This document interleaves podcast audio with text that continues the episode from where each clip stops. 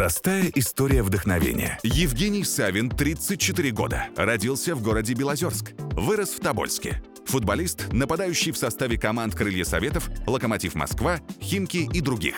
Соведущий программы «Культура», комментатор канала «Матч ТВ», ведущий шоу «Русский ниндзя». С августа две тысячи восемнадцатого ведет свой канал «Красава». Мы готовенькие. Мне кажется, мы столько уже с Женей интересного обсудили, что не, вообще не, просто не. нереально. У тебя телефон на авиарежиме стоит? Да, я уже все выключил, я профессионал в этом плане. Вообще красавчик. Красава! Это как мне в этом. Все? А ты знаешь, что красава откуда появилась? Нет, откуда? Блин, это вообще рака. Короче, Скажи. мы год назад... Когда это было-то? Это, наверное, я, я где-то месяцев девять вообще рожал проект. Реально. Я думал, что делать, что делать, что делать, что делать. Потом чемпионат мира прошел, я такой думаю, блин, надо делать про футбол. Ну, по-любому. Я, во-первых, я максимально в контексте. Это, это, это первый момент. Во-вторых, меня все уважают и все знают. Я могу показать то, что не может показать никто. Потому что около футбольной истории тили-тили тролливали, вот матч, вот эмоции, вот болельщики, это хрень. Надо показать прям внутрянку. И моментами я ее прям хорошо показываю, да, там проблемы и все такое. Ну и я думаю, как назвать? Ну то есть название же это же важно, там, условно говоря, футбольная страна, не футбольная страна, там, ну все это хрень. Надо какой-то прям вот, блядь, гвоздь. Мы сидим с Дашей на Никитской. Кофемания, кстати, напротив кофемании, где ребята сту- стульями пизды дали этим всем депутатам. Короче, мы сидим на скамейке. Там это такие знаменитая скамей... кофемания. Да, да, да, да, да, да. Я, кстати, там один раз был, я Кудрина встретил. Видимо, там какая-то депутатская да, тусовка. Да, очень, это самая старая, старая кофемания. Да, я, короче, мы сидим э, с сэндвичами из э, Прайма, мы сидим, точим лето с Дашей на скамейке. Короче, идет чувак возле этой кофемании, увидел меня и говорит: «Сава, красава!» Я такой... Ёб твою мать, мужик, блядь, спасибо. Просто спасибо. Я говорю, Даш, все. Но меня брат, во-первых, называл. У меня был брат, в общем, мы очень близки были. Вот, он меня называл типа Сава Красава. Он тоже играл в футбол когда-то.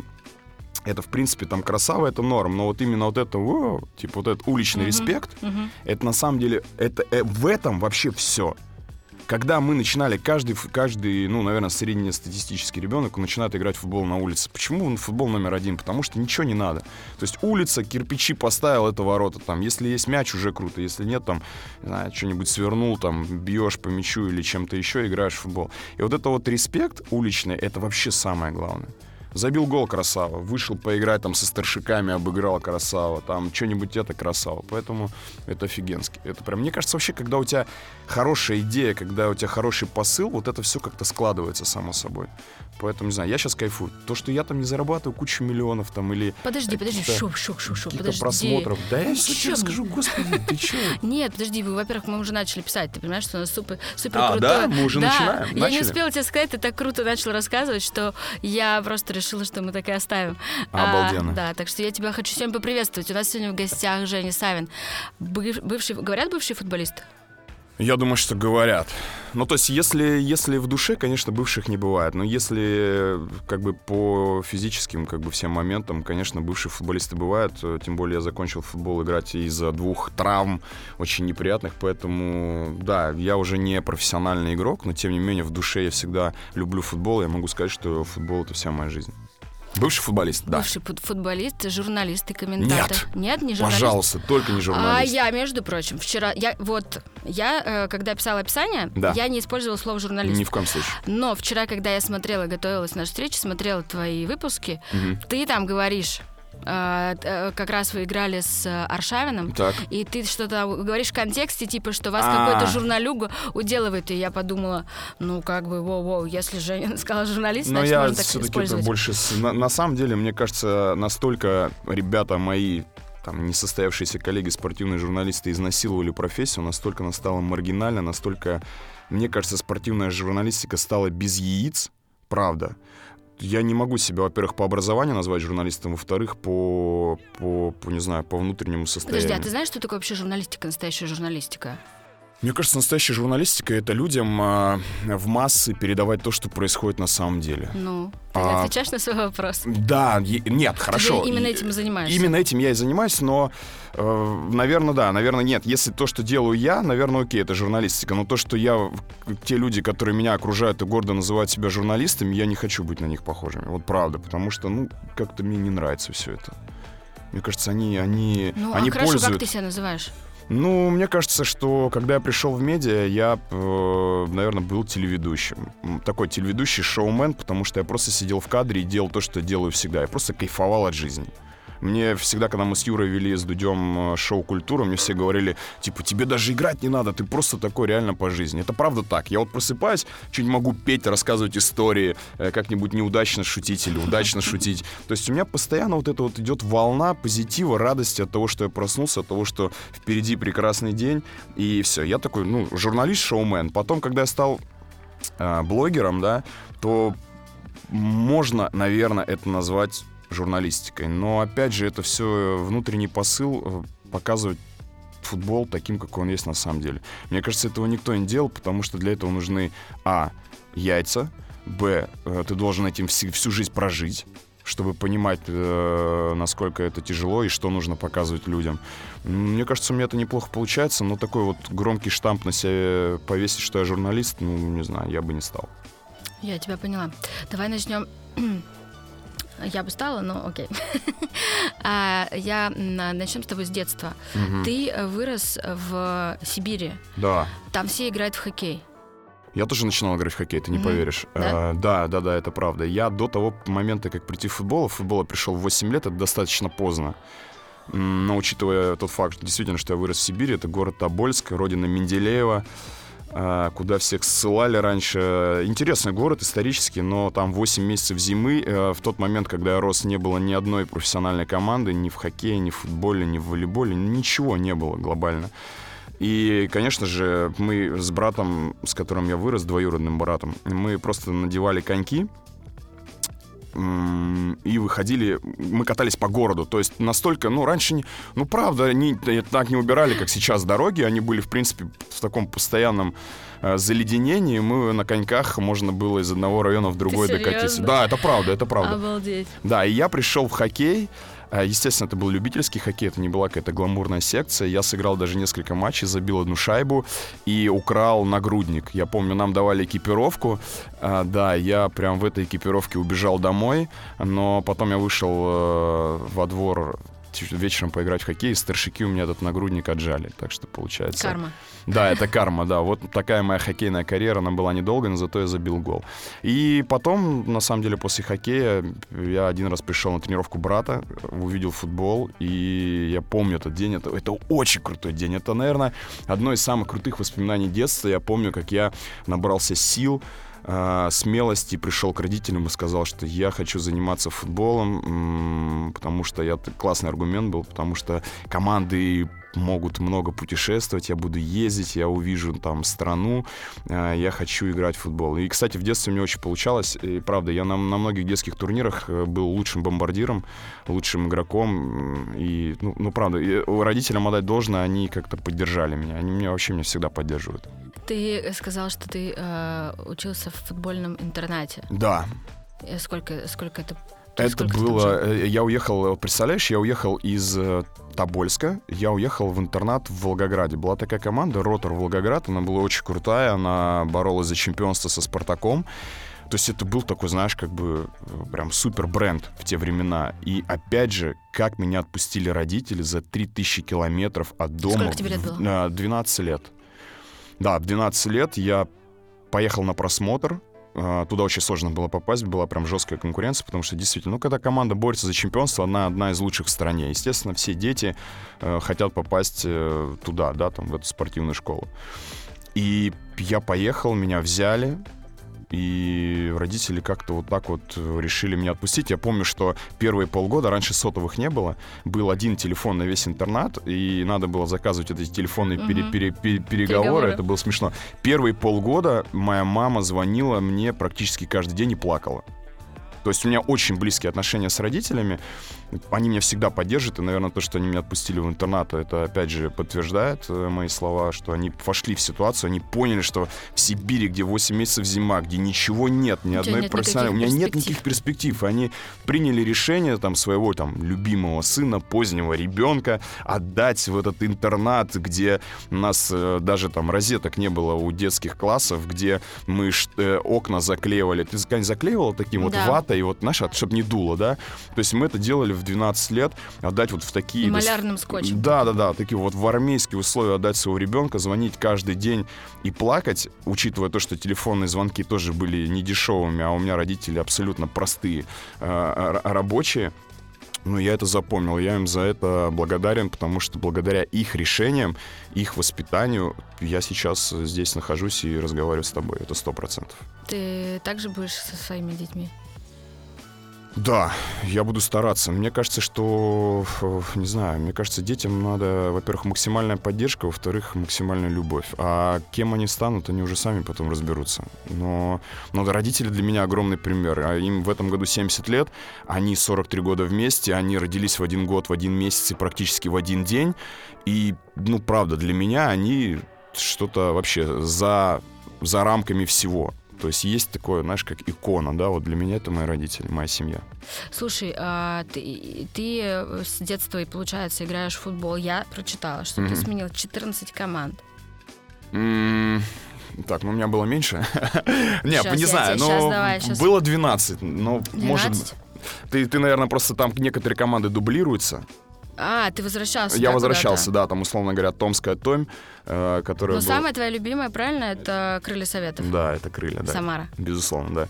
Самара, ну, во-первых, это самый удачный мой период в карьере, во-вторых, там замечательные болельщики, в-третьих, у нас был супер состав во главе с Леней Слуцким, это известный тренер, который, единственный русский тренер, который сейчас тренирует в Европе. Это правда было здорово. И вообще в Самаре футбол обожают. В Самаре вообще футбол, есть такая поговорка у них, типа такой слоган. Футбол в Самаре больше, чем футбол. Это правда, это необъяснимо. Вот знаешь, вот там есть такое понятие «футбольный город». Как он определяется? Типа числом, коли... ну, количеством людей на трибунах? Наверное, нет. Там просто ты приезжаешь в город и понимаешь, что футбольный клуб «Крылья Советов» — это главный бренд. Все, что касается его, обсуждаемо, любимо и все такое. Поэтому я счастлив, что я попал именно в Самару, хотя я мог за полгода до этого уйти в ЦСКА. Это был громкий трансфер, который не состоялся благодаря футбольным бандитам. Это тоже известная история, но я, в принципе, рад, что я попал именно в «Крылья», потому что до сих пор в этом городе меня любят, я люблю этот город, и у нас с болельщиками прям такая love story. Ты начал говорить про ЦСКА, mm-hmm. потому что когда готовилась, есть целый, целая статья на том сайте, где ты рассказываешь вырезки из твоих, всех твоих интервью и выпусков mm-hmm. с, с Юрой в программе «Культура». Ты там вообще просто очень много всего интересного говоришь, и как раз много историй про то, как у тебя что-то должно было состояться, да. и не состоялось, потому что кто-то куда-то пошел, попросил больше денег. Я а... могу рассказать эту историю, это абсолютно как бы... Ну вот просто их там несколько, это же, это же дико обидно. Как ты вообще к этому, как ты это переживал? Ну, в смысле, там вот с ЦСКА, да, что, по-моему, кто-то попросил там отвалить деньжат сверху. Смотри, чтобы ты понимала, все это обидно, не обидно, это российский футбол. Когда я переходил из Амкара в ЦСКА, сумма трансфера была четыре миллиона евро, это очень много. То есть это даже сейчас, ну, это приличные деньги. Вот, и помимо всех этих четырех миллионов евро есть агент и есть люди, которые стоят над агентом, которые хотели заработать. То есть если сам агент сказал: окей, для меня важно, чтобы перешел футболист в большую команду, тем более тогда ЦСКА был реально крут, там Газаев тренер, э, всякие были Вагнер, Лав, Жо в составе, Красич, Жирков, ну то есть это была супер команда, то люди, которые стояли над агентом из, э, как сказать, криминального мира, они хотели тоже заработать. И они пришли к Гиннеру и сказали: Евгений Ленорович, типа, это наш футболист, вот четыре евро, это официальная сумма трансфера, но мы еще хотим там, я, если я не ошибаюсь, там, типа, ну, условно, миллион евро. И Гиннер сказал: ребят, ну, извините, как бы, как бы Женя, конечно, неплохой футболист, но не настолько. Ну, ты вот, типа, ты знаешь эту историю, что ты бьешь там, не знаю, стену, ты орешь, как, ну, реакция, насколько, это же облом? Это дикий облом, когда ты подписал контракт с большой командой, причем в правильное время, мне было двадцать три года, то есть, по сути, если ты подписываешь с ЦСКА в двадцать три года, начинаешь играть, все, ты игрок сборной. Угу. Я подписал хороший контракт, мне давали квартиру в Москве, моя зарплата увеличилась раз в шесть, наверное, по сравнению с Амкаром. Ну, это совсем другой уровень, да, и когда тебя заворачивают, когда тебе утром раздается звонок, ты на базе ЦСКА, у тебя подписан контракт, твоя форма лежит, ты готовишься к тренировке, тебе перезвонит президент бывшего клуба и говорит: Жень, все, извини, как бы трансфер не состоялся, надо ехать назад. Ну, это, мать его, блядь, шок. Это, ну, это прям, это прям, ты не понимаешь, что происходит, как такое вообще возможно. Ты вроде бы всю жизнь впахиваешь, э, вылезаешь из анального отверстия вселенной, чтобы до- достичь того, чего, наверное, ты уже вот-вот должен достичь. Но ты не понимаешь, как такое происходит. Но это, опять же, я могу сказать, что с чего все начало, это и есть российский футбол. Когда многие хают, что футболисты не переходят куда-то, что они просирают свои карьеры, э, многие не понимают вообще структуру и специфику российского футбола. Здесь не все зависит от тебя. Здесь ты можешь играть за клуб там, пятнадцать лет. В Европе тебя бы там провожали на пенсию, давали должность в этом клубе. У нас может поменяться тренер и выпнуть тебя нахер. И за- забить на то, что ты там отдал пол своей жизни футбольному клубу. К сожалению, у нас в России все не идеально. И в том числе вот мой трансфер несостоявшийся, наверное, это как пример того, что сегодня у нас так, а завтра у нас может быть по-другому. Сегодня ты играешь, а завтра ты вообще нигде. Примеров миллион. Это очень жестко. Вот как раз в этот момент, ну, у тебя какие мысли были? Ну, типа, может, было, было, была мысль вообще послать все нахер? Нет. Ну, я прекрасно понимал, что, во-первых, я не возвращаюсь... Ну, то есть меня не выпинывают вообще в никуда. Я возвращаюсь в свою команду, которая играет в премьер-лиге. Мне двадцать три года. Меня уже на тот момент... вызвал Гус Хидинг в сборную. То есть я понимаю, что, в принципе, все в моих руках. Понятно, что я, наверное, первое, что я сделал, по-моему, если не ошибаюсь, чуть-чуть поднапился. Но это норм, это вообще нормальная история. Когда у тебя происходит какой-то стресс, то можно выпить спокойно и завтрашнего дня начать все заново. Нет, я вернулся в клуб, я продолжал работать, тренироваться. И уже через полгода меня чуть за меньшие деньги и уже в долларах купили Крылья Советов. И я не жалею, потому что, ну, реально в Крыльях очень крутое время было. Наверное, это судьба, наверное, так должно было случиться. А ты закончил свою футбольную карьеру профессиональную из-за травмы? Да, у меня было две подряд травмы, но это тоже какой-то, не знаю, это какой-то вердикт был, потому что у меня первая травма была колено. То есть, ну, достаточно серьезно. Я ездил в Рим, сделали операцию, и все. Я восстановился и тут же порвал ахилл. То есть, ну, люди, которые понимают в спорте, они понимают, что там колено и порванный ахилл практически одновременно рядом. То есть, ну, это, это, прям, это прям вердикт, это похороны, все. И самое забавное, что э, я думал, все, ну, реально, я, я, я не знал, что делать в жизни. Я, это, знаешь, вот есть такое, такая фраза «точка бифуркации». Это когда твоя судьба меняется кардинально и идет в какую-то другую сторону. Я помню тот день, первого сентября, у меня были родители в Петербурге, а первого сентября заканчивается заявочная кампания во всех командах. То есть первого сентября решается, либо я буду продолжать играть, либо нет. У меня нет образования, меня бывший тесть кинул на все бабки, у меня две операции, а, я сижу... в Питере и жду первого сентября. первого сентября ничего не происходит, я никому не нужен. И я помню, как сейчас я пришел к родителям в комнату в Питере и сказал, типа, ну, все, футбол закончен. Все, что я делал всю жизнь, э, то, что я умею делать, наверное, то, что, что нас кормило всех, э, это закончилось. У меня нет образования, у меня нет, по сути, ничего. Я не создал какую-то подушку безопасности в плане денег, что у меня там лежит, я не знаю, там сто миллионов рублей, я могу на проценты жить хотя бы. Нет ничего. Поэтому с завтрашнего дня, со второго сентября, я иду учиться, я иду что-то делать.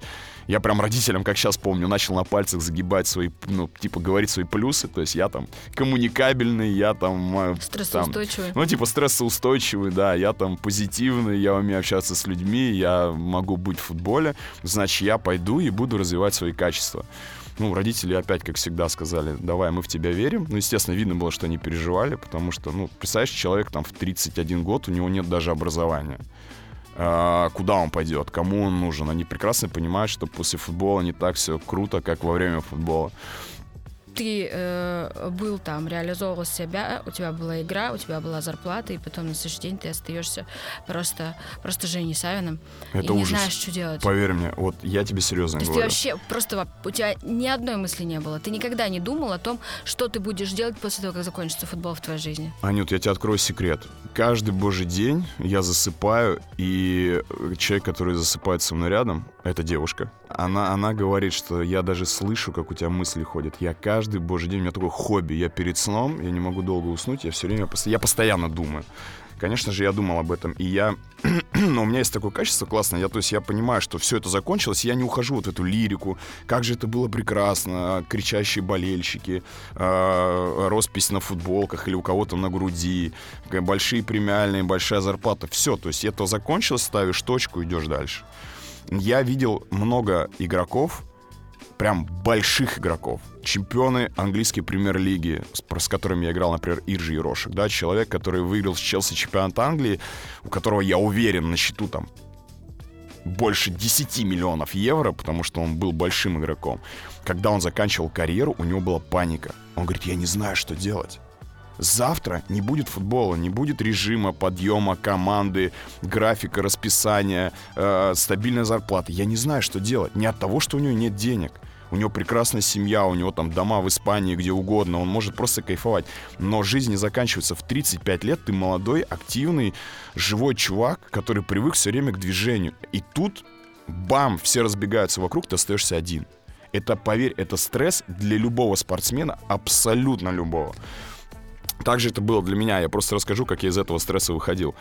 На последнее лаве я взял путевку в одного в Турцию. То есть я, во-первых, поставил вердикт, что все, футбол закончен. Это, это самое сложное. Потому что ну, не, нельзя тянуть то, что, знаешь, как то, чего уже не существует.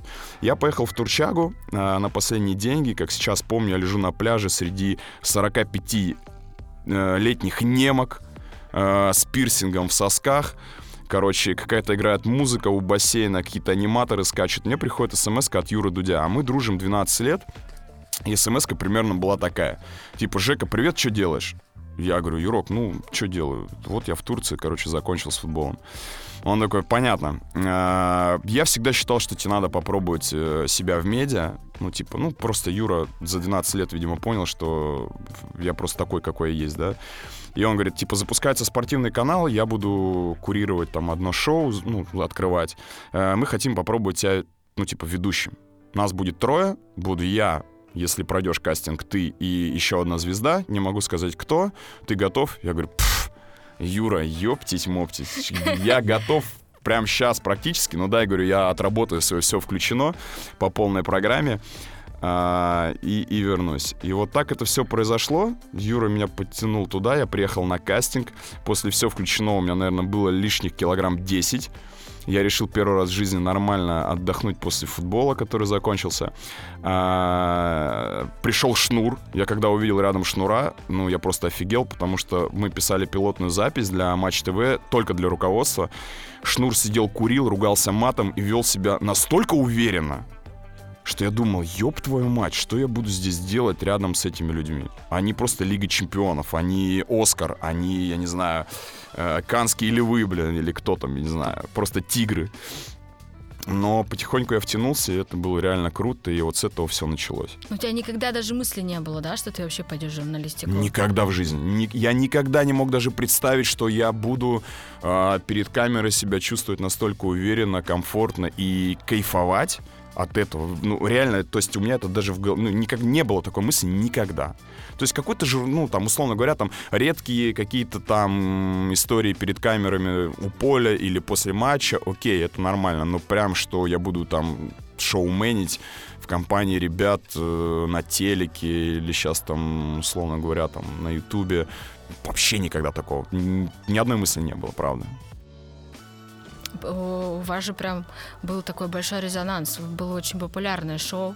Я помню, что вы даже, по-моему, получили премию джи кью. Да, да? мы были, да, ч- я помню, люди ха- года. А, нет, в халате ты был в другой раз. Не, в халате, в халате как, когда мне не раз. дали. Потому что ты был в халате. А, было очень круто, и потом а, закрыли шоу.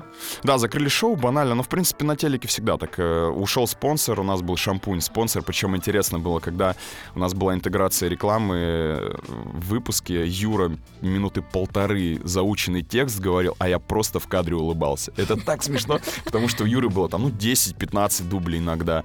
А я просто, просто сидел и улыбался. Это очень круто было. Поэтому да. Я смотрела вчера э, нарезку, где ты говоришь какое-то, э, вы пытаетесь что-то записать, твои дубли, у тебя не получается, а он очень да. смешно рядом сидит и говорит, расслабься, расслабься, пожалуйста, расслабься. Да, это с Гиннером было, это с Гиннером было. Да-да-да, и он прямо пытается так тебя выровнять, очень забавно. Да, он еще говорит, это же как секс с мужиком. Да-да-да. Я говорю, Юра, откуда ты знаешь? Говорит, ну расслабься. Да, это смешно.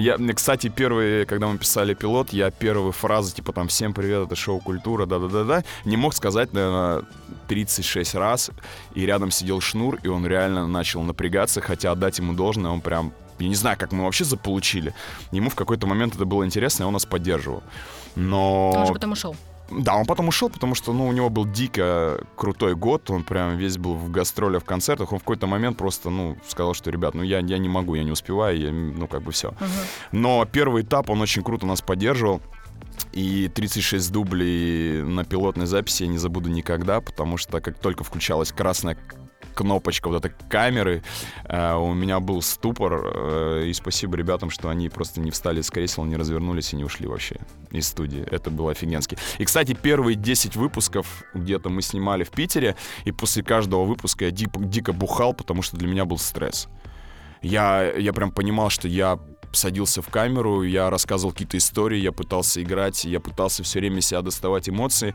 Это так трудно для меня было, что после каждого выпуска я просто садился в тачку, приезжал, ее бросал возле дома, заходил в соседний ресторан, который открыли мои знакомые, и дико там напивался и шел спать. Когда ушел стресс? С опытом, во-первых, а во-вторых, я понял, что если я буду каждый раз пить и есть, то я просто уже не буду влезать в экран. И, и одна из, кстати, первых задач, которую поставил руководство Матч ТВ после той Турции, на которой, в которой я хорошо отдохнул, мне похудеть, потому что рецензия руководства была: нам кажется, он похож на толстого гея. Это было вот так вот, да. Поэтому мне пришлось похудеть. На гея, судя по всему, я похож до сих пор по комментариям в Инстаграм у меня. Но, по крайней мере, я, я, я похудел. Хотя бы худой гей. Да, худой гей, да. Слушай, у тебя очень крутая самоирония. Ты обожаешь э, поржать над собой? Я очень люблю поржать над собой, да. Это, это очень круто. Причем иногда, знаешь, когда мне, допустим, мы на Первом канале с Тимуром Соловьевым и Юлианой Карауловой ведем «Русский ниндзя». Такое есть mm-hmm. забавное шоу спортивное. Мне нравится то, что оно, во-первых, честное, а во-вторых, все объективно. То есть, ну, в плане, знаешь, честно-объективное. Mm-hmm. То есть прошел — молодец, не прошел — не молодец. Все, вопросов нет. И когда Караулова выставляет какой-нибудь пост и шутит надо мной, она мне все время спрашивает: Жень, ты не обижаешься? Я говорю: Юляна, господи, да блин, я себя сам так люблю поубивать за плюсы, минусы и за все подряд. Поэтому люди почему-то думают, что у меня какая-то высокая самооценка, что я там, не знаю, зачис... за... зачесываю волосы по полчаса и весь такой, блин, вообще неправда. Мне кажется, ну, не знаю, кто меня знает хорошо, они прекрасно понимают, что я очень простой парень и люблю поржать над собой. Ты когда начал говорить про, мы с тобой начали говорить про журналистику, ты пришел на, ты пришел в журналистику, да. Все-таки будем называть вещи своими именами. Пришел в программу «Культура».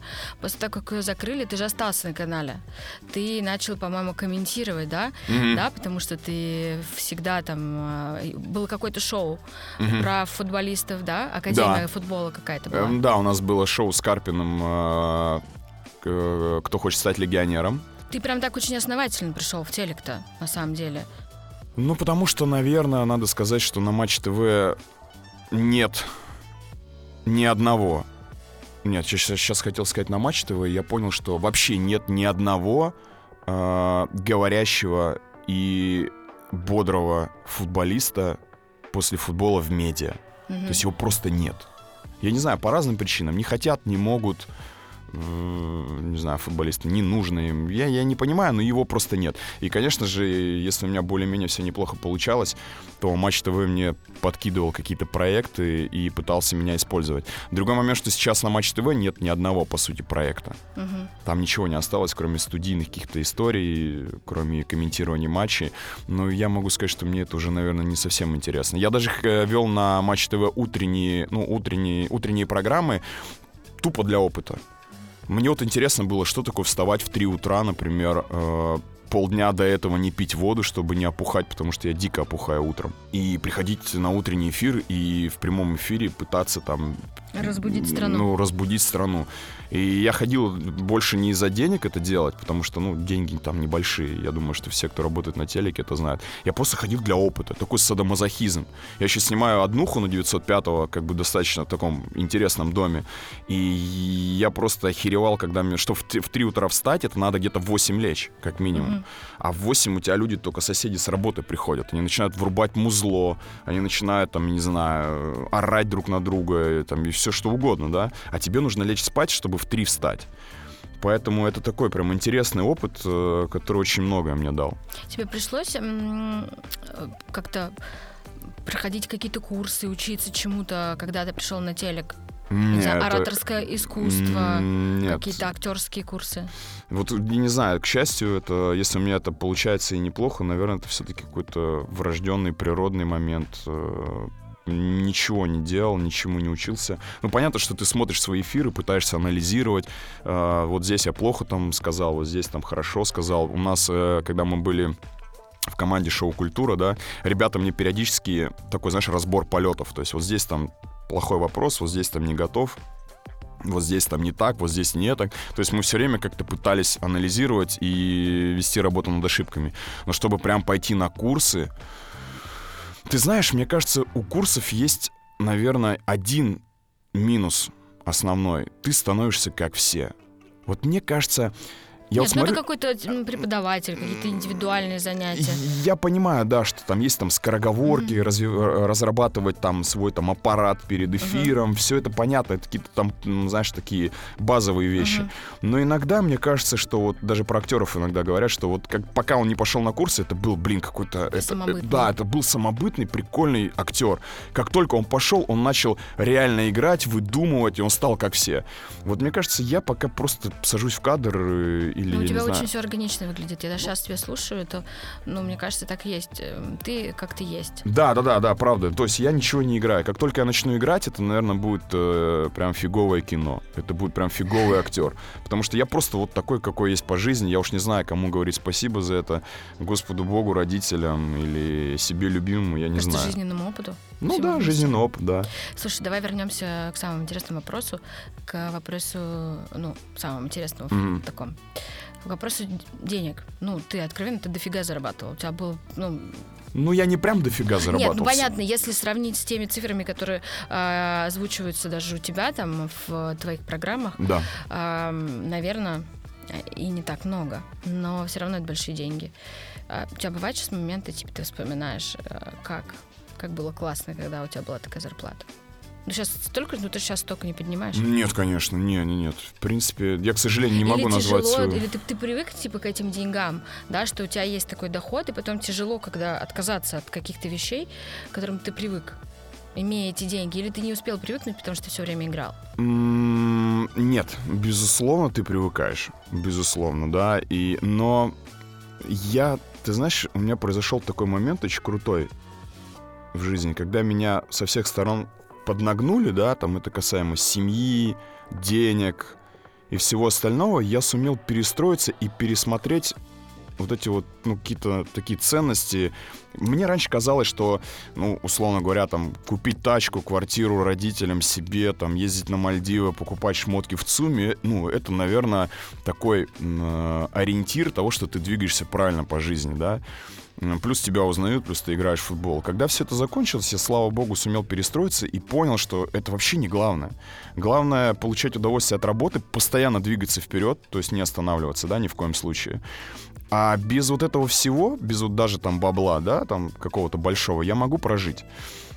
Это, это и случилось. То есть я гоняю на общественном транспорте, причем люди дико удивляются, когда видят меня в метро. Даже сейчас я ехал к тебе на метро. Я мог поехать на такси, но я увидел, что там, во-первых, пробка, во-вторых, это стоит шестьсот рублей, и, в-третьих, Кропоткинская и студия рядом, рядом с метро. Uh-huh. Я думаю, да блин, камон, в чем проблема? Я сел на общественный транспорт, на карте тройка и доехал там за тридцать шесть рублей, по-моему, если не ошибаюсь. То есть для меня это вообще не проблема. Наверное, опять же, это из семьи. Опять же, спасибо родителям, потому что я помню те времена, когда дома, ну, и до сих пор там особо такого прям ничего нет. Но когда, не знаю, мы приходили с братом после футбола, съедали, е... э... Э... ели еду, которую приготовила сестра для родителей, которые должны прийти после работы. И доходил до того, что мне там говорили: блин, Жень, ну после футбола, ну не веди брата домой, потому что вы все сжираете, и родителям, ну, ничего не достается. То есть я, слава богу, воспитан так, что я знаю, как можно жить без денег. Угу. Это очень круто. Этот фундамент, он вообще бесценен. Я считаю, что именно вот это мне позволяет двигаться вперед. То, что у меня было в детстве. А были разные моменты. И это, конечно, спасибо моей семье. У меня был интересный случай, кстати, мало кто о нем знает. Я, когда получил травму в восемнадцать лет, я ковырялся во второй лиге, мне сделали операцию, я приехал домой в Тобольск, вообще нахрен никому не нужен. Я думал, что тогда уже футбол закончится. Я приехал, у меня не было даже спортивной экипировки, потому что спортивную экипировку раньше в командах забирали, прикинь, ее сдавали назад. Это, ну, это, футбол вообще был другой. И я приехал в Тобольск, мне было восемнадцать лет, у меня просто вот такое колено, как мешок с говном, да, которое раздуло после операции, и мне мама говорит: Женя, ну как же так? Блин, у тебя даже кроссовок нет. Я там сидел дома, читал книжку, перечитал книжки, перечитал всего Александра Дюма, у меня была раскладушка в комнате в детской в моей, я вот лежал, читал, восстанавливал колено. Потом мне предложили потренировать детей. Вот прикинь, мне восемнадцать лет, я тренирую детей. Я получаю зарплату, потому что я тренировал всего месяц. Я купил себе первые, такие, наверное, первые взрослые фирменные кроссы. Это было дико круто. Но самая, самая фишка не в этом. Самая фишка в том, что через три года Гус Хидинг вызвал меня в сборную. Вот прикинь, я прошел путь от вообще ноунейма, без команды, без кроссовок, за три года э, до сборной России. Это офигенно круто. Мальчик из говна может сделать э, при огромном желании, при огромной э, трудоспособности, вылезти откуда угодно до любого уровня. Это все зависит только от тебя. Поэтому вот это понимание и знание, как жить без бабла, очень полезно для того, чтобы потом э, стоять на ногах в любой ситуации. Но, опять же, я повторюсь, что здесь очень важно, как тебя поддерживает семья и близкие, потому что жить без денег — это одно, но чувствовать поддержку и понимать, ради кого ты э, двигаешься вперед, не только ради себя, да, но еще чтобы твои родители радовались, чтобы ты их поддерживал, чтобы никто там из близких э, не чувствовал себя ущемленным. Вот, наверное, вот в этом есть такой симбиоз э, успеха. Угу. Это очень круто. Жень, хочу тебе задать вопрос про самый сложный момент в твоем детстве. Самый сложный момент в детстве, я тебе могу сказать так, наверное, у каждого человека есть такие, знаешь, вот вспышки, да, когда тебе говорят, вот ты помнишь там в детстве самый сложный момент или какую-то самую такую вот историю, да, у тебя такой буф, загорается в памяти. Для меня самая жесткая история, которую я вспоминаю, это Сибирь. Меня родители никуда не пускали на дискотеки, никуда, потому что мне там условно там, тринадцать-четырнадцать лет. Вокруг происходит просто полный хаос. Когда, например, у меня во дворе, там, не знаю, там ребята, соседи, которые кучковались все по подъездам, они убили там мужика за норковую шапку, например. То есть это, это вообще это полный, полный ужас. И единственный вариант мне сходить там на, на дискотеку или куда-то еще, а в любом случае хочется, да, это было, когда я отпрашивался ночевать к брату, а, двоюродному, да, с которым я вырос, это вообще один из самых моих близких людей, который, к сожалению, которого уже нет. Вот, и мы с ним ходили, потому что мама его отпускала. Я объясню, чем это все закончилось, потому что это, ну, это реально, это, это очень сложный момент для меня. И вот, и для меня самый, самое плохое воспоминание, когда мы с братом, раньше был пик такой героиновой всей этой истории э, в Сибири, я помню, как мы сидели в подъезде с братом, э, и приходили ребята, его друзья, да, которые были постарше, брат был старше меня на несколько лет, и я видел вот этот вот процесс э, перед дискотекой, когда люди, э, не знаю, там, достают, там, условно говоря, там, героиновый чек, да, все это р- растворяют в ложке, э, зажигают зажигалку и начинают вокруг тебя в этом подъезде, условно говоря, колоться, когда из вены идет вот эта кровь, и потом она с наркотиком заходит назад. Блядь, для меня это был шок. Вот реально. Это мне тогда в тринадцать-четырнадцать лет, я на это на все смотрел.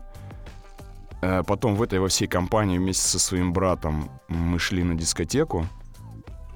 Ну, для меня это был реально... Это, это самый, самый стрессовый для меня вообще момент в моем детстве, потому что я все это видел своими глазами. Потом, впоследствии, я, естественно, уехал играть в футбол, и от этого, от всего умер мой брат. То есть я уехал, он, к сожалению, остался там. Я смог, э, благодаря футболу, в том числе семье, которая меня не пускала на такие движухи, да, а его родители, он, правда, рос без отца в какой-то момент с раннего детства, э, его отпускали. То есть его туда засосало, меня туда не засосало. Именно поэтому я сейчас максимально против тяжелых наркотиков. То есть, ну, я думаю, всем предлагали миллион раз там и кокаин, и все на свете, на всяких тусовках. Я лучше выпью, не знаю, литр виски, чем я буду нюхать кокаин, потому что вот эту всю херь я увидел там в тринадцать лет. И, к сожалению, из-за этой херни я потерял самого близкого мне человека, одного из самых близких людей. Это мой брат, с которым мы вообще росли вместе. Я когда приезжал домой, я всегда звонил ему. Сейчас я приеду через пару недель домой, и я никому не позвоню. Поэтому так. Поэтому не занимайтесь хуйней. Она редко доводит до добра. Это правда. Мне, мне сложно. Просто сказать. Понимаешь, почему я говорю в деталях, потому что, ну, как есть, да, когда ты вспоминаешь, я просто помню вот это, э, этот вот, э, вот эту бурую кровь, вот эти вот все ложки, вот эти все ватки, вот эту всю херню, бля, вот это вот. У тебя это сразу вызывало пе- отвращение? Просто... Первая затяжка сигареты после вот этого всего, как люди меняются, как это уже не тот человек, с которым ты сидел там, не знаю, там, секунду назад, да, это, ну, это... Я... Нет. Ну, естественно, это мне не могло нравиться. Это просто было как есть. Когда мне люди спрашивают, там, допустим, или там я пишу, иногда читаю в Инстаграм там смешные штуки, типа, Евгений, вот вы такой весь зализанный, откуда у вас вот это вот внутри? Да, блядь, да потому что я видел много разных историй, блин. Я много разного всего видел, блин. Вот это все зализанное сейчас, это как бы это просто мой какой-то, ну, не знаю, то, к чему я пришел сейчас там в плане там внешности, какого-то еще чего-то. Блин, я много чего видел. Это, э, тебе это нравится э, больше, чем то, что ты видел, да? Ну, как бы да, и я не хочу этого всего. И, ну, опять же, это мой какой-то багаж, который мне сейчас дает понимание того, что бывает по-другому. К чему все приводит, до чего не надо опускаться, что нельзя делать ни в коем случае, даже если хочется там расслабиться. Ну, нельзя принимать наркотики, потому что они тебя приведут, блядь, ко дну. Тебя, твоих близких, твою семью, и, ну, это ужасно. Поэтому самое жесткое воспоминание из детства — это то, что, вот, о чем я сейчас рассказал. А если постарше быть, есть что-то такое, что тоже тебя сильно ломало? Uh, ну да, у меня был период один, прям когда я реально поплыл. То есть нужно называть вещи своими именами. Uh, я даже объясню сейчас, почему я поплыл и почему для меня это было сложно. Я уже говорил про отношения с родителями, что у меня просто шикарнейшая семья, да. Uh, до сих пор там они друг друга в попу целуют и все такое. Они для меня были как пример, да. И у меня тоже был брак uh, первый. И когда он закончился... По инициативе, ну, моей бывшей жены, да, там, человека, с которым я жил, с которым я вообще вырос, мы там десять лет вместе, то есть мы прям, прям, прям с такого типа, типа прям с юности, mm-hmm. чуть ли не со школы, да, там, поднимались. Для меня это был такой стресс, я не понимал, почему просто в какой-то момент человек взял и ушел. То есть без каких-то прям супер, там, видимых причин, да, вроде бы там... не знаю, там, под бой курантов вы, там, не знаю, думаете о том, что у вас, там, в ближайшее время, там, будет ребенок, да, там, допустим, да, и, там, через три месяца человек, там, просто тебе говорит, что, извини, чувак, там, я, там, люблю другого, да. То есть, блядь, я не понимал, как такое может быть, как бы... Наверное, я не понял, потому что у меня в моей семье я вырос на таком, на правильном примере, да. И в тот момент я реально поплыл. Я забил хер на футбол. Ну, то есть, ну, все, я прям реально плыву. И знаешь, э, у меня папа, он очень добрый, он очень добрый, он очень честный, правильный э, мужчина, но он немногословен. И если когда отец что-то говорит, то значит что-то происходит не так. Я как сейчас помню, я звонил им, я сижу в машине, я играл тогда в Екатеринбурге, я звоню им и говорю, да вот, ну ничего, там все изменится, все, все там можно исправить. И мои родители понимают, что я просто плыву, блядь, как говно, блядь, как тряпка, да. То есть, ну, в этом ничего плохого нет. Это как это есть, жизнь. Как бы это жизнь, да. И мне папа сказал одну вещь, от которой я тебе говорю, я вот даже сейчас это говорю, бля, у меня слезы на глазах наворачиваются. Он мне сказал, Жень, если ты сейчас не соберешься, я вообще пожалею о том, что ты мой сын. Блядь, для меня это был просто... Я реально, я как сейчас помню, я понимаю, что он, он, он просто уже принял какую-то крайнюю меру, там вообще дико крайнюю, потому что он понимает, что я, ну реально... Я сейчас это понимаю, что он прав. Но когда все это происходит, там, да, там, отношения с друзьями или там самыми близкими людьми, когда вы расстаетесь, для тебя это как будто мир рухнул, да? И, наверное, в тот момент он действительно как бы как минимум раскололся. И когда мне отец это сказал, я... я, во-первых, у меня потекли слезы. Я, ну, не скрываю, не жалею. И я реально прозрел. Я такое ощущение, что, ну, я переосмыслил очень многие моменты и понял, что да, человек принял выбор, решение, его надо принимать, надо отпускать и жить заново. И знаете, что я скажу? Что вот в таких ситуациях очень важна семья. Когда тебя поддерживают, когда переживают за тебя, когда перед твоими глазами пример людей, не знаю, ну это очень круто. Поэтому вот в многих ситуациях, когда я не ломался в жизни, когда я там, как брат там, не кололся героином, когда э, я там не падал после того, как, не знаю, меня там предавали в семье или кидали на деньги, это во многом из-за того, что мои родители своим примером, своим отношением, своей поддержкой заложили мне то зерно, чтобы в любом возрасте я не сломался. Как ты думаешь, а что делать людям, если вот у них нет такой поддержки? Это я, мне никогда этого не понять, потому что, к счастью, у меня она всегда была. Понимаешь, я не знаю, иногда люди идут от обратного, то есть у них не было, и они это начинают ценить. Но мне кажется, не знаю, я не знаю. Я правда не знаю. Для меня один из стимулов всегда был, чтобы мои родители никогда во мне не разочаровались, чтобы они всегда улыбались, чтобы они всегда были в достатке.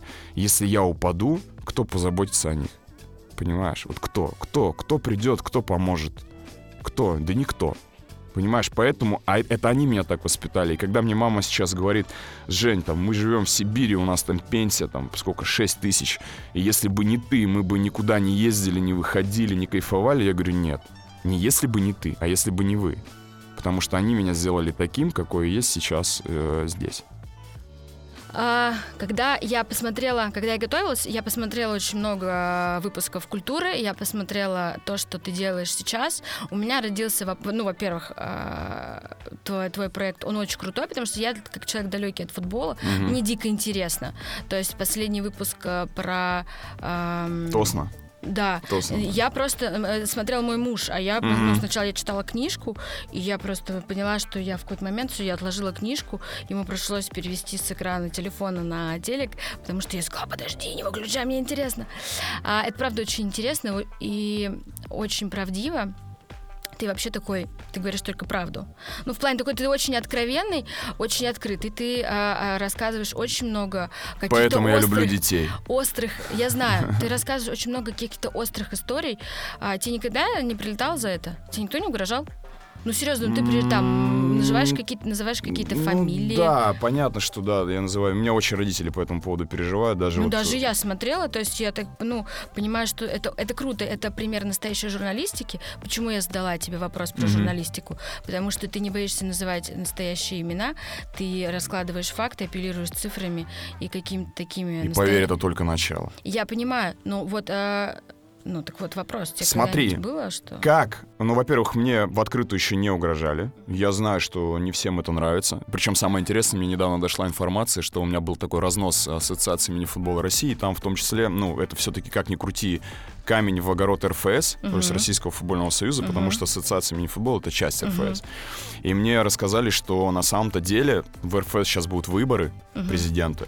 И что многие понимают в эр эф эс и довольны тем, что я сказал, потому что есть э, старые закостенелые э, динозавры, которые сидят на этом стабильном мешочке с деньгами и его потихонечку пользуют. Ты пойми одну вещь. Зачем делать мне свой проект о своей главной любви в жизни под названием «Футбол», если делать его неправдиво? Зачем? Ну, как зачем? Люди делают это просто ради денег, хайпа и известности. Ну, к сожалению, вот именно ради денег и хайпа многие журналисты спортивные, почему я не могу себя назвать журналистом, они просто тупо пользуются футболом. Угу. Они тупо, понимаешь, берут какие-то резонансные темы. Условно говоря, Кокорина и Мамаева закрыли. И вот там один из журналистов стоит на улице и дает стендап, что это правильно или неправильно. Это, это, это, это полная херня. Это не футбол. Это не футбол. Ты ничего не меняешь в футболе. Ты просто даешь стендап, ты резонируешь на каком-то событии, ты собираешь пятьсот тысяч просмотров и продаешь это брендом. Блять, это проституция, реально. То есть я не хочу так. Я хочу изменить футбол. Понимаешь, если я показываю тосно, я не прибиваю этого бедного менеджера, на которого все повесили. Я, наоборот, придумываю историю, а как показать этот кубок. Я несу его к детям. Я даю какой-то посыл, что, ребята, да, говно, блядь. Очередной клуб сдох в России. Но вы, блин, дети должны понять, что вот этот кубок, он реален. То есть, понимаешь, всегда должен быть какой-то правильный посыл. Всегда нужно называть вещи своими именами. Всегда ты должен делать то, что будет других людей мотивировать. Это офигенно, а не просто резонировать на каком-то событии. Поэтому я не могу себя назвать спортивным журналистом, потому что они, блядь, все пользуют футбол. Ну, большинство из них. Мне не хочется так делать. Я хочу, если я показываю футбол, если я взялся, если я назвал свою программу э, гордым, блин, зв- званием «Красава», я хочу показывать футбол таким, какой он есть на самом деле. Правдивым, блин, и... но не всегда плохим. Он, он и хороший есть. Вот у меня следующий выпуск будет про Академию Краснодара, где один человек взял и за десять лет создал империю. Построил стадион, построил один из лучших клубов в стране. Честный клуб. Без чиновников, без всякой хрени. На свои деньги. И построил одну из лучших академий. Наверное, лучшую в стране. тринадцать тысяч детей э, каждый год учатся там. Вот прикинь. Круто. Это офигенно круто. И он всем платит. Они все одеты, обуты, едят... Э, Ты, ты представляешь, я вот, ну, это будет в программе. Это же вопрос бизнеса. Он просто выстроил так бизнес-структуру. Понятно, просто изначально вложив во все эти процессы а, хорошие деньги, потому что они у него были, и ему не надо было пилить их. Нет, нет. Я тебе скажу, вот представь, вот э, этот человек... Нет, ты, ты абсолютно права, с одной стороны, но с другой стороны, вот представь, этот человек сидит, мне рассказывает. Мои дети двенадцать лет поехали на чемпионат России, э, первый матч выиграли, второй проиграли. Я звоню тренеру, он говорит, да вот, мы выставили второй состав. Они третий матч выигрывают и выходят из группы. Я сижу на человека, у которого там, я не знаю, сколько миллиардов на счету, и говорю, Сергей Николаевич, вы знаете, как ваши дети играют на, чемпионат, на чемпионате России? Он говорит, да, я хожу смотреть даже на их тренировки. Каждый день этот миллиардер прилетает на вертолете в академию и смотрит, блядь, тренировки детей. Вот когда так будет в России, когда так люди будут любить футбол, в футболе что-то будет меняться. А пока вокруг его в основном все пользуют. И вот про тех, кто, их, кто этот футбол пользует, я буду рассказывать и буду говорить правду. Ну, я хочу менять футбол. В своем влоге, там, для своих ста сорока одного э, там, тысячи подписчиков. Я подписалась вчера. Да, я буду менять. Я буду показывать таким, как он есть на самом деле. Будут угрожать, ну... Слушай, ну, во-первых, у меня все достаточно аргументировано. Я же не кричу там, вот вы воры, вот вы гады. Нет, я просто как бы стараюсь говорить по фактам. Будут угрожать, ну, ничего страшного. А, знаешь, когда мы выбирали сюда гостей, ага. я выбирала гостей к себе в, в программу, ты был сразу изначально в списке, но я не надумала, что это настолько, что даже настолько правильный выбор. Ты говоришь именно о том, о чем мы здесь пытаемся донести.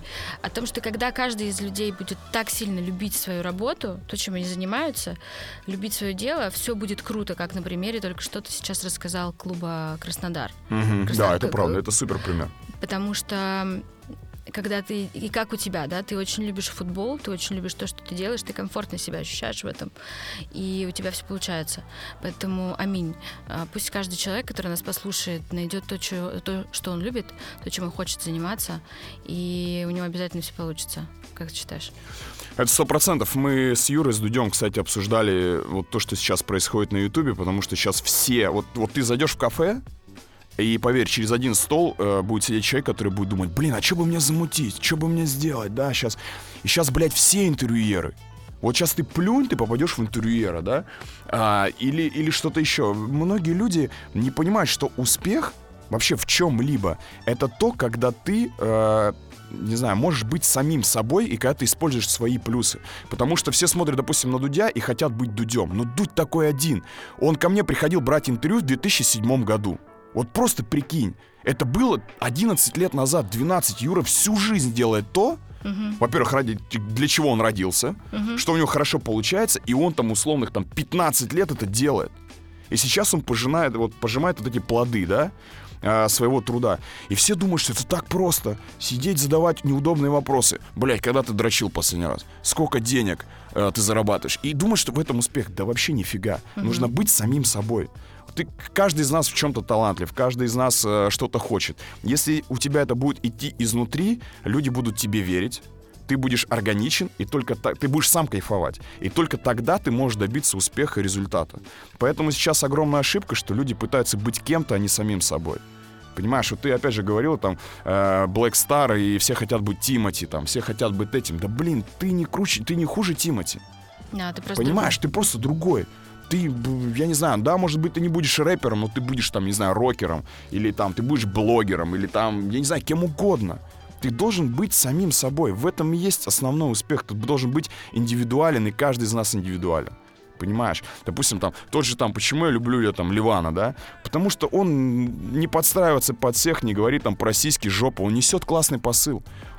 Цени семью, будь собой, никогда не сдавайся. Это же охеренно. Это же реально круто. Это вызывает уважение, потому что человек не просто резонирует на хайпе, да, там, э, там, там, хер, бабки, тачки, блядь, понимаешь? Он как бы дает какой-то посыл, и это органично с ним.